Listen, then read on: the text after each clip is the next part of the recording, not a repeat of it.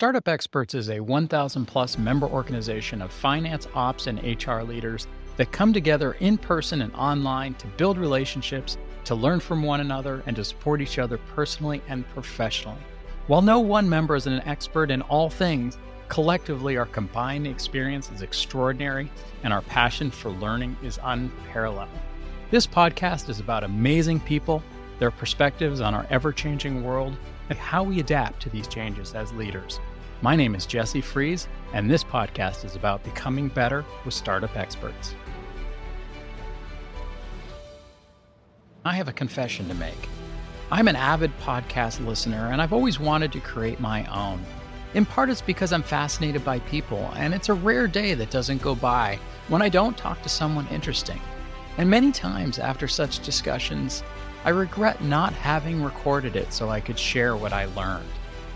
I am constantly learning and am frequently inspired by those around me, especially other Startup Experts members.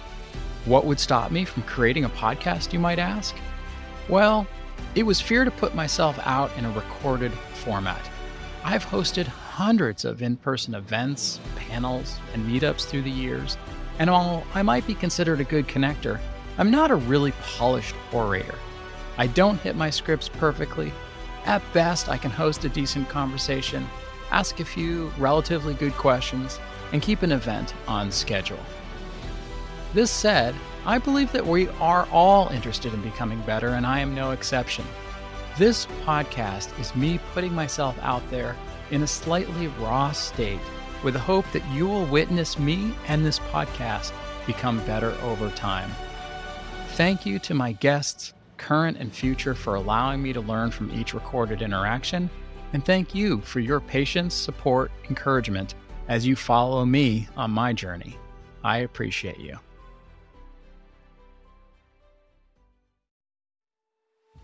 My name is Jesse Fries, and I'm the host of Becoming Better with Startup Experts. I'm really excited about this discussion, our first in this new podcast series with the amazing Payal Maheshwari. I was first introduced to Payal a few years back when another Startup Experts member came to me and said, You got to meet Payal, she's amazing. And he was right. I've known Payal for a number of years, both virtually and in person. She originally lived in the Bay Area, and ironically, I didn't know her when she was here, but she moved with her family to Philadelphia during the pandemic, which we talk about in the following interview. She's played such an impactful role here at Startup Experts on our leadership team attended events with us at Transform, and has helped support many of our programs. She's even highlighted on our webpage. I've invited her to be our very first guest because if you've not met her yet, it's time that you did. Please welcome Payal to our new podcast, Becoming Better with Startup Experts. I hope you enjoy our discussion. My name is Payal, and I've been in the HR space for about 15 plus years. I find it really fascinating that you are actively in the people operations space, you're leading HR at a fast growing company, yet you started your career by getting an MBA and being an analyst at Lehman Brothers. Tell me about that beginning of your career and how you've now pivoted to an entirely different field. Yeah. so I have an undergrad degree in business and at the time like you you go and you become a banker consultant. And so I didn't know anything about HR. And I think that's one of the sad things the human resources and people operations space is that it just doesn't get as much visibility for the amount of impact that it has on businesses. But yeah, had an undergrad business degree, went and worked at Lehman Brothers. I was there in 08. I left just a couple weeks before you saw the videos online with people walking off with their boxes and it was a wild time. You're in the thick of it. And then you could start to see when the chips were falling and things weren't looking so good. And I think leading, for me, in the turbulent times, the stronger a culture, the easier those times go. I didn't know any better. And in that job at Lehman, I realized that for me, it's a hard job, right? It was a hard job. You're working 100 hour weeks on a regular basis. I was looking around and I was like, wait, no one really looks like me no one really understands my path to here or i'm looking at the people above me and i'm like i don't know if i want that path and to have no mentorship in your first job out of college in the real world, I was really disoriented. And so I got very involved in the women's network with diversity and inclusion initiatives because at the time, like the investment banking unit was like 10% women. And between that and some of the other activities I got involved in terms of community building, I realized that for me, work was about, of course, the work, but also about creating connection and community because you spend so much time there. Funny thing was, I'd actually was thinking about moving into HR at Lehman and had an offer to go work for the chief diversity officer. The funding for the role, of course, in 08 gets pulled. And so I didn't know what I wanted to do. I moved back home and worked at a nonprofit for a few years, made $28,000 a year living on my parents' couch. And I would have been happy doing that work forever. But they were like, hello, you need a paycheck, you need to go. I went back and I got my MBA only because it was a path that I knew. And in retrospect, I see so many programs out there around industrial psychology and just HR and even whether it's like accredited universities or so many people in our community are building programs for HR leaders, those didn't exist then. And so I didn't even know to do that. But anyway, once I got into my MBA program, I was pretty clear I wanted to go into human capital in some way, shape, or form. And I just wasn't sure exactly how to navigate it.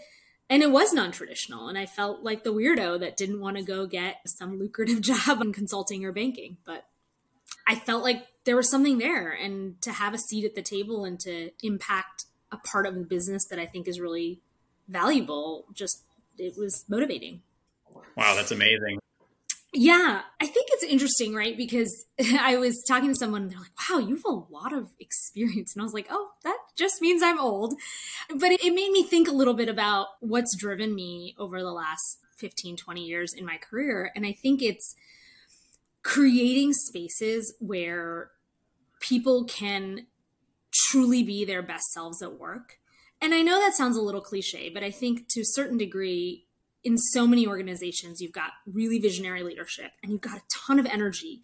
And connecting those two and having alignment, when you're able to create the spaces where people can do their best work, where they feel safe, where they're able to build community, the performance level just increases, ex- like explodes, really. As a brief introduction, my passion is building those spaces and creating those environments and finding that alignment so that organizations are marching in the same direction um, versus there's a lot of places where there's a lot of friction in that process and that creates a lot of slowdowns and people aren't doing their best work. Amazing. And so at embark trucks which is your most recent employer how did you achieve that Oh man. I think one of the one of the great things about small organizations is that you can move fast, break things, try new things and you're not holding on to as much debt or people debt, technical debt, that type of stuff because things are new and fresh. I was lucky when I started at Embark, it was less than 100 people. When I first started, I sat down with every employee from the CEO all the way down to we have truck drivers and operators and folks that have had much different career backgrounds. And I sat down with everyone for 30 to 60 minutes, learned about their lives, learned about what matters to them at work, what creates excitement for them personally. And then as an organization, what was going well and where there were opportunities.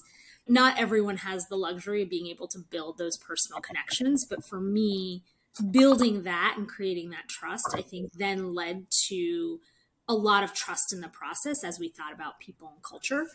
But really, it's about are we making decisions for the least common denominator or for everyone else? And I think a lot of HR organizations, it's mitigating risk is how you're making the decisions versus, hey, yes, there's risks and there's laws and compliance that we have to adhere to but how do we build for our best performers versus our worst performers?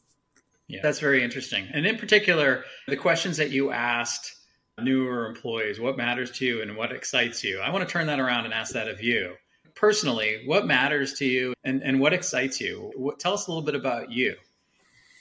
Yeah, it's, I am just fascinated by people and stories. So I mm-hmm. love listening to what got you where you are. Who are you? What does your family look like? Where did you grow up? All of these stories, I think for me, is like the most exciting part of work or life. You know, I'm a an extreme extrovert, I would say, where being around people and listening and talking and having deep conversations of the core of who you are, that's my favorite part of life. And I think when you translate that into work over time, one of the things I love doing is building really deep relationships with leaders and managers and people who have impact on other people's lives.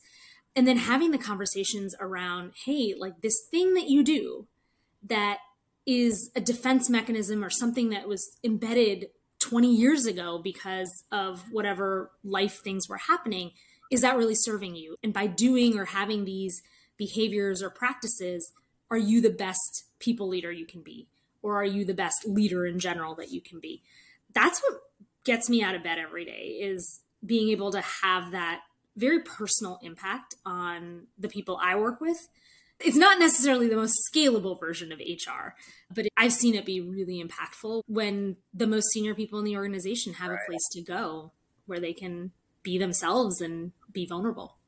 I saw that you were getting your leadership coaching certification. And I would imagine that's why you're so passionate about that.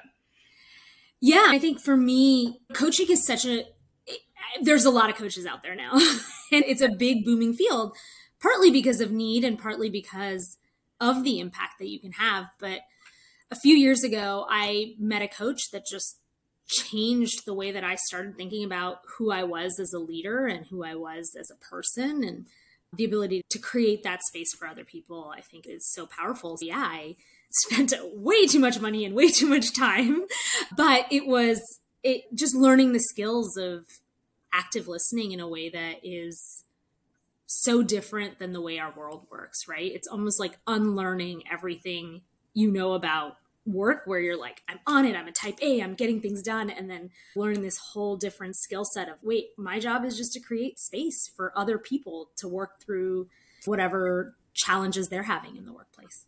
Can you tell us a little bit about where you grew up, about your high school, maybe a bit about your friends? Gosh, high school.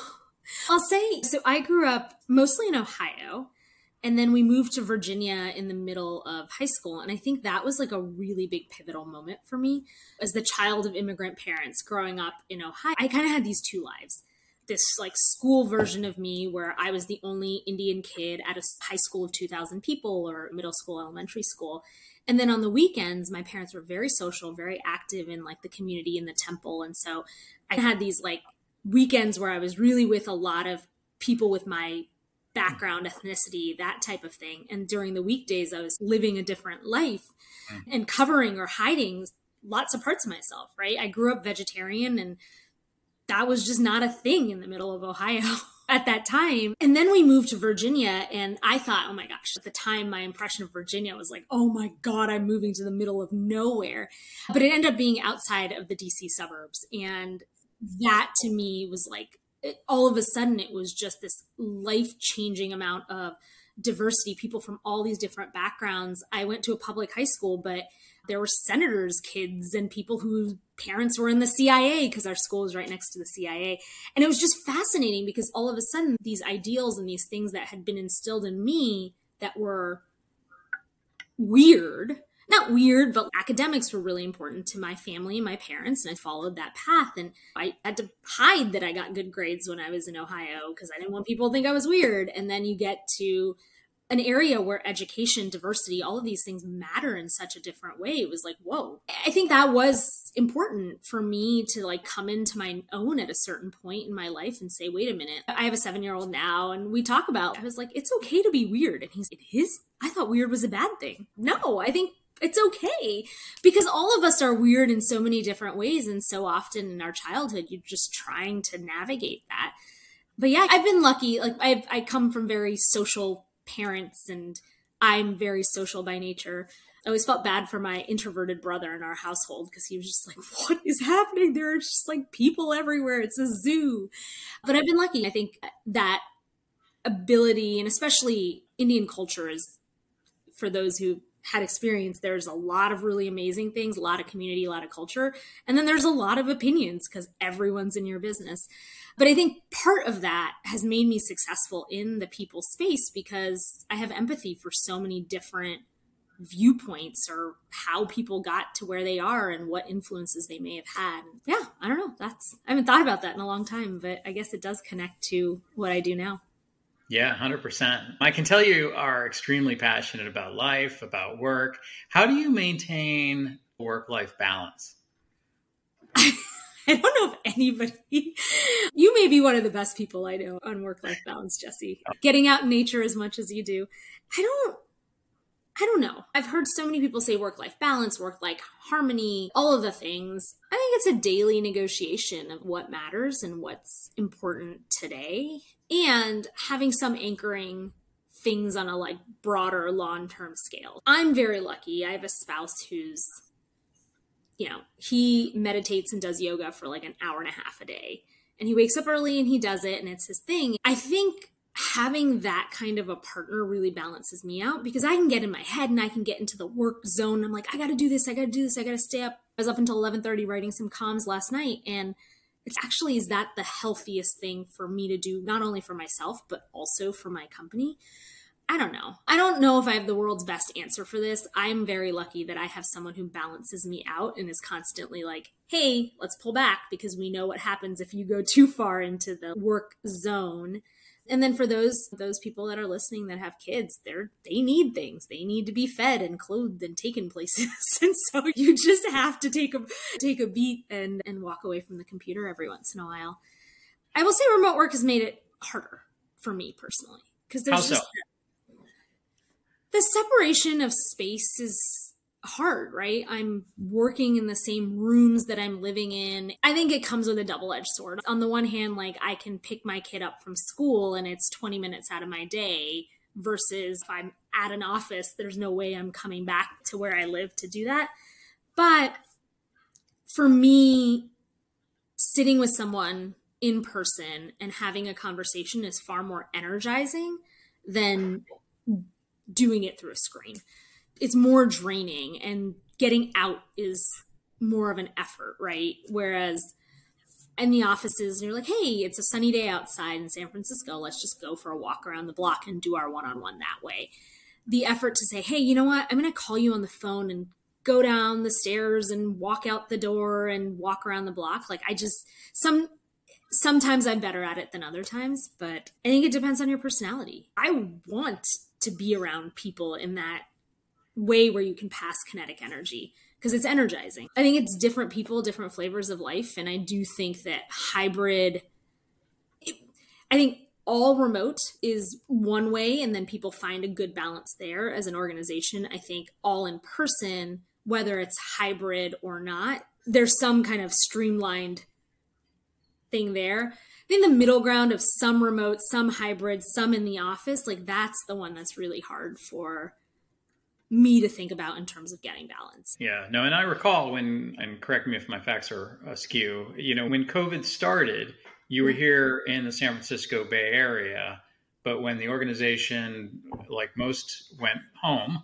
everybody yeah. went back, you migrated back to the Philadelphia area to be near family and yeah. manage HR from afar. Share that experience a little. Yeah, I think the pandemic was we were relatively new transplants to the Bay Area, and I think my husband and I both loved where we lived and loved the weather and all of the excitement around people doing really interesting things in their career zone because everyone's doing something neat in, in the Bay Area.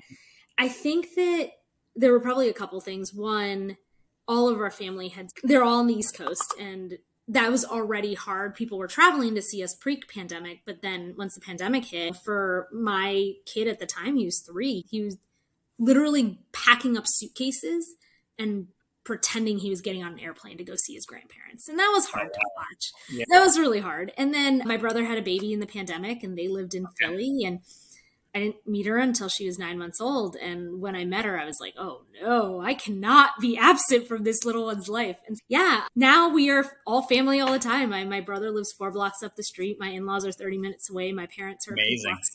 so it's a balance. Again, I think back to the question that you had started around work life balance, harmony. We intentionally made a move for family, and now we have a lot of family but it requires me to travel back to the Bay Area a lot for work. And I'm okay with that. And my family's okay with that. And they all understand that work is an important part of my life because I care for it so deeply. And we have the mechanisms to, to allow for more travel because we've got a lot of babysitters. Yeah, thank you for sharing. Tell me a little bit about your experience with Startup Experts. You served on our leadership team for two terms, so almost over a year. Would love to hear your experience with the community and why you feel so passionate about this group. I don't know if you remember when I joined, but it was right around the pandemic, like right before. And when that pandemic hit, gosh, HR needed help. They needed friends. And for me, that was the Experts was much smaller back then, a couple years ago, where you could just build some real connections and talk to people about, golly, I'm struggling. This is bizarro world that none of us have mm-hmm. experienced. Mm-hmm. And so having information about what other companies were doing was helpful, but also just being able to go to a group that was willing to be vulnerable, that was impactful. I remember once things were starting to get socially distanced, we had some outdoor, like masked, just hi, other human type events. And those happen much sooner than some of the work, not even going back into the office, but the work socially distanced things. I have this phrase that I've been playing with a little bit. It's people leaders are sort of everything everywhere all the time. Yeah. And it's a lot. There's so many things that fall into the bucket of what a people leader is responsible for. Some of it is fair and some of it is not as fair to have a community of people that you can trust and go to that are going through similar ups and downs and sideways and navigating all of the different expectations that are on you as a single leader at an organization it's powerful. What i found with startup experts is the attitude about this is about giving and not just taking. And I, I, know everyone who's who joins is asked to read the Go Giver book. I think that's what makes the place so special for me is that everyone is willing to give their time, their energy, their information, their listening ear and sometimes when I'm giving that to other members of the community, I'm like, well, I learned things that I didn't know I I was going to learn in this conversation because I thought I was helping you. And actually, it's really bilateral. It's very emotional, I think, for me to talk about the impact of startup experts because it has been the place that I have gone for work and advice, but also for friendship in the last few years. And that's big. Yeah, thank you for sharing. That's really kind. We'll be right back after this message. I thought I'd take a brief moment to share something that I found to be true. I've worked in the HR space for over 20 years, and one of the most challenging things that a people leader encounters is supporting employees during life changing events. One of these occurrences is managing employee leave because it requires juggling a complicated and changing landscape of HR rules, state laws, IRS regulations, company policy, and of course, your employees' well being. Few leaders are an expert in this space, which is why here at Startup Experts, we are proud to partner with Sparrow if you're seeking support and help with your company's leave program, we encourage you to visit www.trysparrow.com. Thank you. Now let's return to our discussion.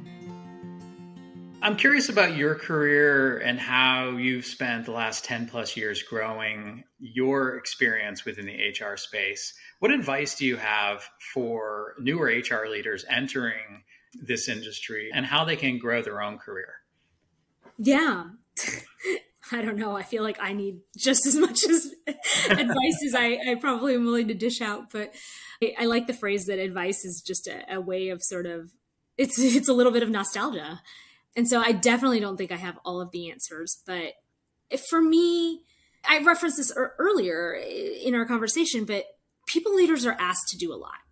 And I don't think you can be good at everything so, there might be those amazing unicorns out there that can balance it all But if you really think about the people function, right? You're sitting with leaders, you're coaching executive teams. You're also responsible for a huge chunk of administrative and compliance work that's more than full-time job you're responsible for employees and how they're feeling and the experience diversity inclusion like the list goes on. So from the minute someone walks into the door to the minute they leave the people team is touching all of that. Yes they have work but who's talking to their managers? Who's coaching their leaders right? Who's coaching them when they're having conflict resolution? It's a lot. The few things that i have learned is one know what you're really good at and have confidence in that. And don't think about all the things you're not good at. Because if you do, the list is just not even it's too long, it'll get you down and you'll forget the reason that you're good at what you do. And I'll say that for me personally, right? I am much more oriented on the people coaching, learning, development, leadership side of HR. You ask me an employment law question or something about registering in another state, and my eyes are going to gloss over. and so, scaling and process and systems, I know enough, but it's not the thing that I love living in. For me, it's if you have a hire and you have just one, hire the person that is the complete opposite HR leader to you and hire someone senior who can block and tackle and give them the respect that, hey, listen, like you're a partner with me because I can do this stuff, but I cannot do this stuff. And so, even at my current organization, I think I've had that in a couple of ways. Our leader of talent acquisition he was employee number six. He's done everything from being our G&A, our IT person, our onboarding, everything. He is phenomenal. I've never really had to touch talent acquisition because I didn't want to, and, and somebody else really senior had it. My first hire was someone to do people operations and administrative stuff like payroll because I knew that yes, I could do it, but is it the highest and best use of my time? So I think really having a good understanding of what you like, what you're good at, and frankly, what people are willing to pay you for, and then building a team where the things you're not so good at or that need to happen are buffered around you. So I think that's one piece of advice is know what you know who you are and don't lose confidence because you can't do this whole other realm of the world. Build it up over time. What I'm hearing there is build a team that complements you so that you can identify your own weaknesses and bring in individuals that have strengths in those areas. Yeah, absolutely. Right. And like for me in particular, I noticed that my role was so many fire drills all the time and that I didn't have time to look three and six months around the corner, even though I knew, hey, performance management or hey, comp cycle, whatever. So I hired someone just to do strategy and program management. And I mm-hmm. gave up a hire somewhere else to say, look, I need someone who's doing the project management so that they can keep the train running because I'm not doing it as well. And then everything becomes a fire. And negotiating with your leaders as well to say, here's where I know I'm world class, here's where I need help. And being honest, vulnerable, and clear about that and not making it be like, oh gosh, I have a deficiency in this area. And especially for HR leaders, because it's not a deficiency, it's literally a lack of time or a lack of interest or whatever it might be, but there's too many expectations on any given day. So that's my first piece of advice is know what you're good at, know what you're not, get consultants, get hires, get whatever you can to buffer up the things that you don't have time or energy or interest in doing. Yeah. And then it's a constant negotiation with your leadership team to have a seat at the table and being clear with your CEO or with your C suite of this is what I plan to bring to the table. And there's going to be times where business decisions are going to be more important than some of the people things I'm bringing to the table, but it's all intertwined. And that open line of communication is so vital. Because I knew so much of what was happening in the business in particular, I was able to see okay, wait a minute. No one is thinking about how we're communicating this. All right, that's a ball I'm taking. And so I ended up doing a ton of employee communications around our IPO, around just if anybody has seen the news, there's a lot going on right now. And there's tons of business stuff happening, but knowing where you can plug in as a people leader because you understand the human aspect of, of the business is pretty important. And don't be shy and don't wait for someone to say, hey, you can own this. It's like, this is a problem. I'm going to handle it. And tell me if you have a problem with me taking this on. I think that's important too. That's a common thread that I often hear when I'm talking to HR leaders is working to get better visibility and to influence senior leaders and particularly the board. What advice would you give to other HR leaders that might not be getting that access? Yeah, it's hard. I often talk about how much invisible work happens in the HR function. And it's not fair all the time because sometimes that invisible work is what makes the organization go. And I've seen so many leaders that are so passionate and so many folks within the HR function that are holding they're the glue that holding everything together and they're not getting that credit. Um probably a few things, right? Know what really matters and know what you're doing because you like it. I really like building employee culture and I will take phone calls at six in the morning or at midnight sometimes because someone needs me. And realizing at a certain point, I am doing that for me. I'm doing that because I care about this person and I want to help. Is it good for the organization? Yes. But is it what my boss is asking me to do with my time? No, really right? And so i've had to have these conversations with my ceo where he's like hey i feel like you're you know you're spending or, or, me actually vice versa being like look i'm spending 90% of my time on stuff that you're not seeing. And once you say that out loud you're like oh actually maybe what i think my job isn't what my leader thinks my job is. Mm. so i think again that alignment around what is my job and when things are falling apart, what do I absolutely have to do? And what am I doing because I want to do it?